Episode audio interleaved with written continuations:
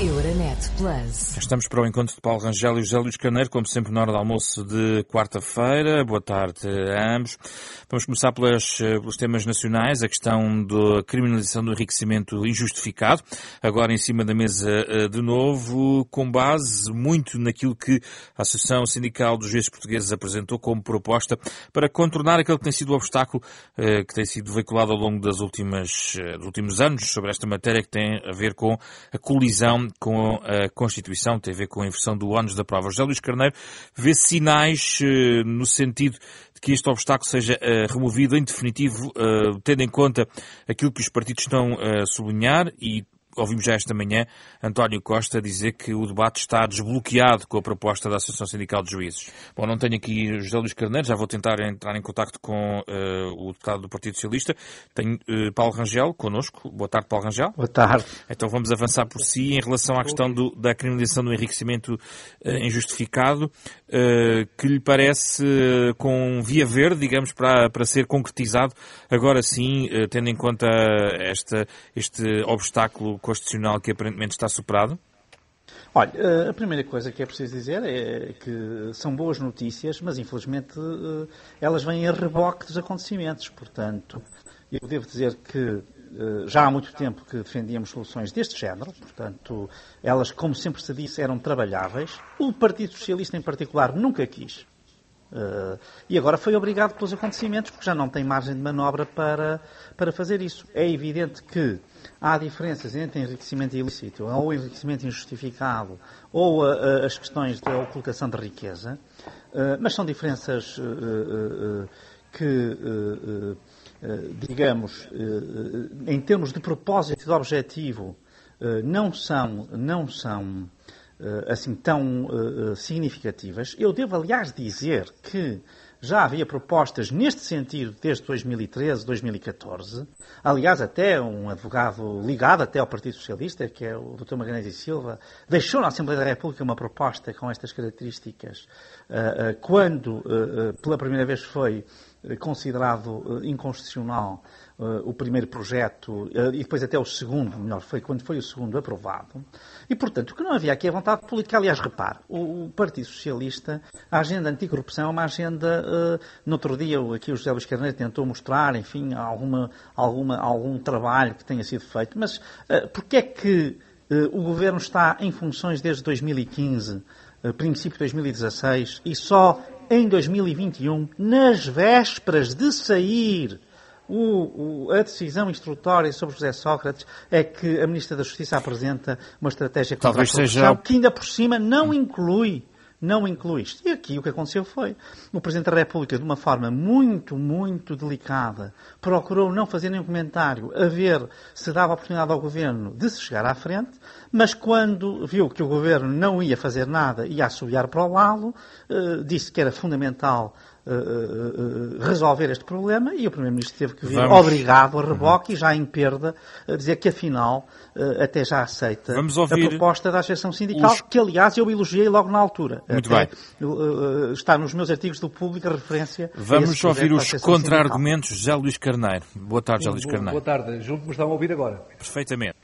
Bom, como se recordam, na semana passada tive a oportunidade de dizer que havia abertura para aperfeiçoamento do regime, legisla... de, um, de, um, de um, digamos, de um quadro legislativo que eh, está bem claro na Lei 52 de 2019, que significa que há um quadro legislativo que resulta precisamente desse momento que o Paulo Rangel agora referiu, que vem de 2013, 2014, por propostas do Partido Socialista, convém lembrar, que eh, fundamentalmente veio é regular o exercício de funções por titulares de cargos políticos e de altos cargos políticos, que fundamentalmente, que fundamentalmente o que fez foi que fez foi ampliar os deveres de declaração uh, pública de rendimentos, de património e, e, até outras modalidades de fruição de bens, nomeadamente, que é muito relevante esta dimensão, sobre arrendamento, quer até como simples comodato, e até os próprios empréstimos ficaram uh, regulados neste quadro legislativo. José Luís Carneiro, foi, o, que eu penso, aliás, eu penso que os ouvintes não entendem sim, sim. é que se ambos estão, no fundo, neste programa, a dizer que já havia trabalho feito e, e, e algumas matérias já podiam ter sido avançadas, é porque é que não se avançou? Há uma razão que explica isso. Aliás, hoje o, o, o deputado Jorge Lacão traz um artigo no Jornal Público que explica o que é que aconteceu. Fundamentalmente o que aconteceu foi que, na altura, eh, a Ministra da Justiça insistiu na tese de avançar com a proposta que, claramente, e à luz da análise de todos na altura, era inconstitucional. Muitas das vezes, eh, a melhor forma não de é não de mudar todos, as coisas é, é, é, querer apontar por um cenário ideal, que foi, aliás, o que aconteceu na altura. Recordo-me, aliás, estava na direção, na altura eu estava na direção do António José Seguro, e foi com essa direção que nós também, na altura, procuramos efetivamente, no quadro parlamentar, introduzir eh, uma modalidade de alargamento do âmbito, nomeadamente aquilo que se considerava ser o crime de enriquecimento não declarado, eh, aplicável a um conjunto de omissões e que foram reguladas em 2019. E eh, importa eh, saber que, eh, eh por exemplo, tudo o que tem a ver com acréscimos patrimoniais não justificados, eh, que equivalham hoje ao limite de 50 salários mínimos mensais, estamos a falar de cerca de 38, 39 mil euros, e que tenham sido ocultados à administração, a própria, em sede fiscal, eh, e em sede fiscal, eh, aliás, de acordo com o artigo 18 que aqui invoquei na semana passada, prevê que o próprio fisco eh, aplique uma taxa de 80% sobre esse, sobre esse rendimento e tem a obrigação de comunicação ao Ministério Público. A proposta que agora, portanto, está, foi apresentada pela, pela Associação Sindical dos Juízes vem, portanto, no sentido de aperfeiçoar a moldura legislativa que se consolidou em texto normativo que referi há pouco, e os, os, os, cidadãos que nos estão a ouvir, eu repito, é a Lei 52 de 2019, vale a pena consultarem, porque está de uma forma muito clara, sobretudo uh, explícita de modo muito claro, muito simples, uh, o, o, o modo como se alargou o âmbito das obrigações dos titulares de cargos políticos, por exemplo, que é uma dimensão que, que é desconhecida de muitos cidadãos, que vai dos chefes dos chefes, de, ou dos, dos, responsáveis das autarquias, não apenas titulares de órgãos políticos, mas também de responsáveis da própria estrutura da administração, Sim. até aos deputados, ao Presidente da República ou ao próprio vamos só Vamos só a uma segunda ronda sobre este tema, muito rápido. Vou Mas dar um minuto, um minuto a cada um. Tem mais um minuto, mais daqui a pouco. Paulo Rangel. Paulo Rangel, avança agora. Paulo Rangel, por favor. Já Luís Carneiro, já lhe dou a palavra. Paulo Rangel, avança agora numa segunda ronda muito rapidamente, porque há aqui também um apelo a que os partidos não façam disto uma querela política. O Primeiro-Ministro disse, isto, é, este, disse isso esta manhã. O Primeiro-Ministro quer dizer com isso? Eu penso que isso é a má consciência. Portanto, António Costa ainda não teve uma palavra política sobre o caso José Sócrates. E este é que é o ponto. E tem de ter, porque ele é secretário-geral do PS, não é como primeiro-ministro que tem de o ter. Porque, como Está a misturar as bem, duas, há a justiça é o que é da justiça e há a política o que é da política. E, portanto, esta questão não tem de ser querela política se o PS vier assumir a sua responsabilidade política uh, pelo que aconteceu no caso de José Sócrates, que ainda não fez o PS. Tem de o fazer e tem de ser o secretário-geral, que de resto até foi ministro e foi candidato à Câmara de Lisboa na direção de José Sócrates e, portanto, ele deve uma palavra aos portugueses. Não tem nada a ver com a justiça. É justamente, isto é cumprir rigorosamente o princípio que António Costa enunciou. Há política o que é da política, há justiça o que é da justiça. Quando ele, quando ele foge da querela política, o que quer dizer, o que ele não quer é que lhe digam que o PS tem obviamente que ter um, tem que fazer aqui um esclarecimento. Já ouvimos o seu argumento. Agora já Luís Carneiro, o seu minuto bom, final. Bom, fundamentalmente dar conta de que há toda a abertura do Partido Socialista para uh, aperfeiçoar o regime uh, que, uh, como disse há pouco e como é demonstrável facilmente, é um regime que alargou imenso o âmbito de aplicação de eh, uma moldura penal para os responsáveis, pelos atores eh, políticos, altos titulares de cargos públicos, que procurem ocultar eh, rendimentos e, sobretudo, procurem também não esclarecer a origem dos mesmos. E, portanto, há uma abertura total do Partido Socialista e queria, de novo, reiterar que uma análise que seja feita do ponto de vista científico pelas universidades portuguesas verificará facilmente que há uma pegada política e legislativa muito grande do PS em tudo que tem que ver com mecanismos de não apenas autonomia do Ministério Público, de independência dos tribunais, mas também com a adoção de instrumentos legislativos para uh, aperfeiçoar os níveis de transparência e de prestação de contas da parte da administração pública. Agora, é evidente, permita-me esta nota final, é evidente que uh, a corrupção não se combate estritamente com quadros legislativos. Tem que ver com uma cultura individual, com uma cultura cívica, com uma cultura institucional, que começa em cada um de nós, que, está na, que, que tem uma, uma responsabilidade das famílias, da escola, das instituições. Eh, quando há dias uh, ouviam também alguém que se pronuncia muitas, muitas vezes sobre estas temáticas, ouvia falar da necessidade de uma nova cultura política, estou de acordo, mas não esqueçamos que antes da cultura política está uma cultura individual e uma cultura cívica, que é aí que se deve colocar também o centro das nossas preocupações. É conhecer e acompanhar os valores uh, em que estão uh, a ser, é um tema... digamos, em que estão a ser, digamos, desenvolvidas as nossas comunidades em que estão a ser desenvolvidos o quadro, o nosso quadro individual, é um o nosso tema, quadro coletivo. É um tema que voltaremos nas próximas semanas, até porque o Primeiro-Ministro também já anunciou que vamos ter eh, em Conselho de Ministros na próxima semana a estratégia de combate à corrupção eh, e o Governo deve entregar até ao final de abril uma proposta de lei também no Parlamento com alterações na legislação penal previstas na estratégia anti-corrupção. Portanto, vamos deixar este tema para voltarmos nas próximas semanas e por a economia de tempo vamos também que articular as questões relacionadas com a pobreza mais à frente, até porque também vai ser, eh, ao longo das próximas semanas, tratado a caminho da Cimeira do Porto. Porque há muita matéria europeia para tratar nesta edição. Paulo Rangel, que comecei por si e é que por si que prossigo. Um, na semana em que foi lançada a plataforma digital sobre a conferência sobre na Europa, como é que olha para este desinteresse dos portugueses? Porque o Eurobarómetro mostra que, bom, 9 em cada 10 eh, considera que é importante que os cidadãos sejam ouvidos, mas depois a maioria, 6 em cada 10, não está um, interessado em participar numa iniciativa como estas? Bom, vamos cá ver. A iniciativa não se esgota na plataforma. A plataforma é o primeiro instrumento disponibilizado, ficou disponibilizado no dia 19 de abril. E, portanto, vai haver com certeza, portanto, é preciso perceber isto, que vai haver com certeza uh, uh, muitas oportunidades em que os cidadãos poderão intervir designadamente através, eh, eh, eh, não apenas desse tipo de capacidades, ou se quiser, de instrumentos, de ferramentas digitais, mas até físicas, assim o permite a pandemia, mas nós contamos no segundo semestre e no primeiro semestre do próximo ano possamos já ter um conjunto de debates, de trabalhos nas escolas, de, que todos eles depois podem ser carregados para a plataforma e, portanto, nem toda a, a, a, a comunicação com os cidadãos se fará por esta via digital, que é a via que habitualmente tinha sido utilizada já no passado, quer pela Comissão, quer pelo Conselho. Aqui o Parlamento pôs muita questão na ideia de que possa haver também uma, um conjunto de eventos físicos, presenciais, como uma forma de envolver muito mais as pessoas. E, portanto, muitas pessoas, elas próprias, serão desafiadas a participar. E, portanto, não apenas numa lógica, digamos, espontânea de participação, mas numa lógica de serem convidadas. E, nesse caso, eu acho que a resposta vai ser positiva. Portanto, eu conto muito com essa participação.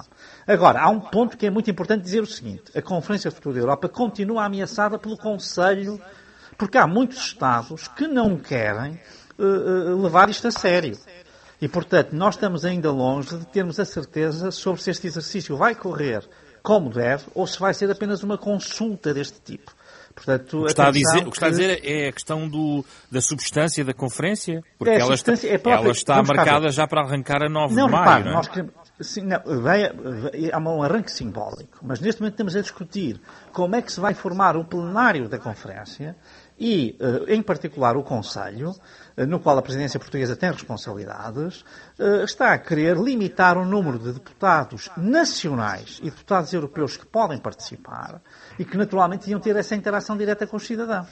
E, portanto, e mais, não quer que seja esse plenário a fazer as conclusões, quer que seja um secretariado executivo. Ora, isto são limitações muito sérias a um exercício então vamos ouvir José Luís Carneiro sobre este tema. José Luís Carneiro.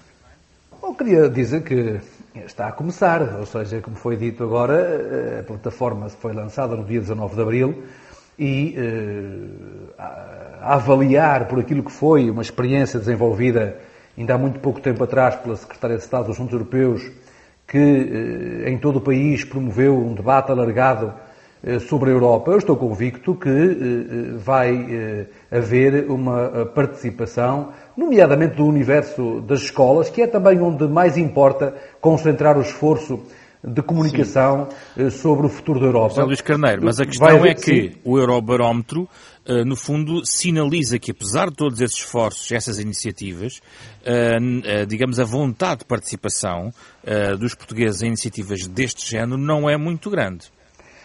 Mas nós estamos, eh, se olhar para o conjunto dos países europeus, tem-se verificado que depois de uma quebra muito significativa nos níveis de confiança em relação à Europa, em resultado também da crise financeira de 2008-2009, verificará que os indicadores de confiança foram aumentando consecutivamente desde 2014, sobretudo 2014, que depois começou, a partir de 2015, começou, começaram a crescer de forma mais eh, expressiva. Mas há, é evidente, um esforço que tem que ser feito. Por exemplo, este esforço que faz a Rádio Renascença é um esforço muito relevante para levar a Europa e a mensagem da Europa às cidadãs e aos cidadãos. É, é muito importante também que se dê mais espaço mediático eh, aos temas europeus. Julgo que é importante reforçar a informação local eh, desenvolvida pelas próprias autarquias sobre o modo como as decisões da Europa têm que ver com a vida dos cidadãos.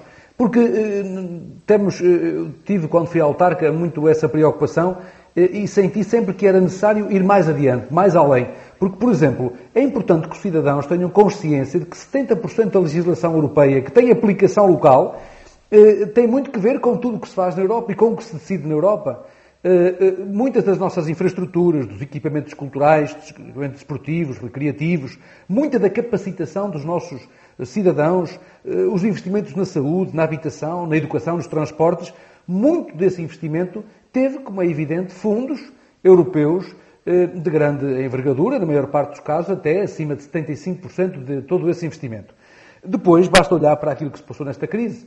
Eh, a Europa, eh, pese embora todas as dificuldades, conseguiu encontrar respostas sem as quais estaríamos todos em muito maiores dificuldades. Ou seja, é necessário, à semelhança do que está, do que está a fazer a Rádio Renascença, que eh, eh, haja uma preocupação de cada cidadã, de cada instituição, de que uma das eh, dinâmicas que está estudada e que está, aliás, eh, publicada, tem que ver com o facto de muitas das vezes as lideranças políticas procurarem nacionalizar os ativos eh, daquilo que se consegue na Europa e eh, europeizar aquilo que são os passivos europeus.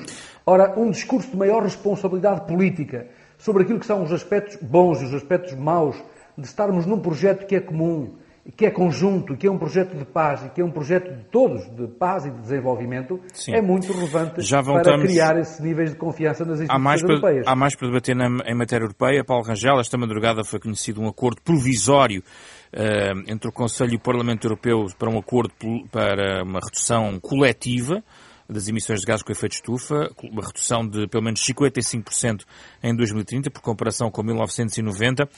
Mesmo na comunidade ambientalista, há algumas críticas dizendo que é apenas e só uma meta para levar amanhã a uma conferência hum, que está a ser marcada para esta quinta-feira a nível mundial de lideranças ao nível do clima, hum, com alguma nota de falta de ambição, apesar de sabermos que a União Europeia está na posição liderante nesta matéria. Qual é a sua apreciação do que foi alcançado? Bom, eu sinceramente acho que é um acordo muito encorajador, enfim, eh, ele tem que ser lido com mais cuidado porque é puramente provisório, mas há aqui um ponto que, que é, a mudança para 55% é já uma, eh, é uma mudança muito, muito, muito significativa. Eh, e, portanto, o facto de haver um conjunto de organizações ambientalistas, algumas delas de sinal radical, diria eu, que mostram alguma insatisfação, eu acho que isso que não deve ser considerado como um argumento pertinente neste caso. Aliás, aqui, diga-se de passagem, é muito importante ter metas realistas. Não nos adianta nada ter metas que sejam de 60% ou de 70% se depois elas não são alcançáveis. Isso é para ficar no papel. Isso, aliás, foi o que o PSD e o PPE aqui fizeram. Curiosamente, os deputados socialistas europeus, eh, eh, incluindo os portugueses, queriam outras metas. Mas, quer dizer, evidentemente, a gente queria uma redução de 100% para amanhã. A questão é que nós temos que harmonizar as questões sociais, as questões ambientais e as questões económicas, todas. E sabemos muito bem que hoje o ambiente, até em termos económicos, já não há aquela contradição e competição entre ambiente e economia. Pelo contrário, há imensos projetos altamente, diria eu, lucrativos e que suscetíveis de incrementar o crescimento, que são projetos verdes. Portanto, no fundo, a descarbonização de oportunidade para a economia, não é só para a sobrevivência da espécie humana no planeta. Mas eu acho que isto, sinceramente, tendo em conta as circunstâncias e tendo em conta o realismo que temos de ter nestas matérias e a praticabilidade das soluções, eu penso que se este acordo vier a ser confirmado, ele é um passo muito, muito importante e, portanto, são boas notícias para a Europa e para Portugal também e para o mundo até em geral. José Luís Carneiro. A Europa uh, tem aqui um papel liderante. Bom, trata-se de um passo positivo, mas como agora foi também sublinhado, é muito importante que estes passos uh, tenham uh, outra dimensão, acompanhá-los. E por isso é que também está prevista a Cimeira Social, porque é evidente que alterações muito abruptas do modelo económico eh, têm efeitos eh, do ponto de vista social. E é muito relevante que as transformações digitais, que as transformações em, em, direção às alterações climáticas e o ajustamento dos padrões de produção europeus e das condições de vida europeias tenham naturalmente a acompanhar também os uh, devidos cuidados uh, do ponto de vista da proteção dos trabalhadores e da adaptação da estrutura social a essas mesmas mudanças. É essa a preocupação que está desde a primeira hora e desde, digamos, desde o início do desenho da presidência portuguesa e uh, é necessário dar conta de que estes passos são passos muito relevantes e que preparam, preparam a Cimeira do Clima de 2022 mas não podemos também esquecer que faz parte do modo como a própria Europa está a tentar a enfrentar uh, os desafios do próprio comércio internacional, porque é evidente que uma economia baseada em altos padrões de proteção ambiental e elevados padrões de proteção social, desde que eh, esse modelo seja acompanhado por outros blocos comerciais no quadro da própria Organização Mundial de Comércio, eh, constituirá uma exigência para economias e para sociedades que têm padrões menos exigentes e que têm estado a operar no comércio internacional, na economia internacional, em condições de grande desigualdade com uh, o modelo europeu. E, portanto, é, em, digamos, na conciliação desta visão mais lata, mais também geopolítica e geoeconómica, que a Europa se está a posicionar e, e do meu ponto de vista, bem. Esgotámos o nosso tema, vamos certamente ter a oportunidade de falar dos temas europeus durante as próximas semanas no Casa Comum com José Luís Carneiro e Paulo Rangel. Euronet Plus. Milano. Zagreb. Bruxelas. Sofia. Euronet Plus, a rede europeia de rádios para compreender melhor a Europa.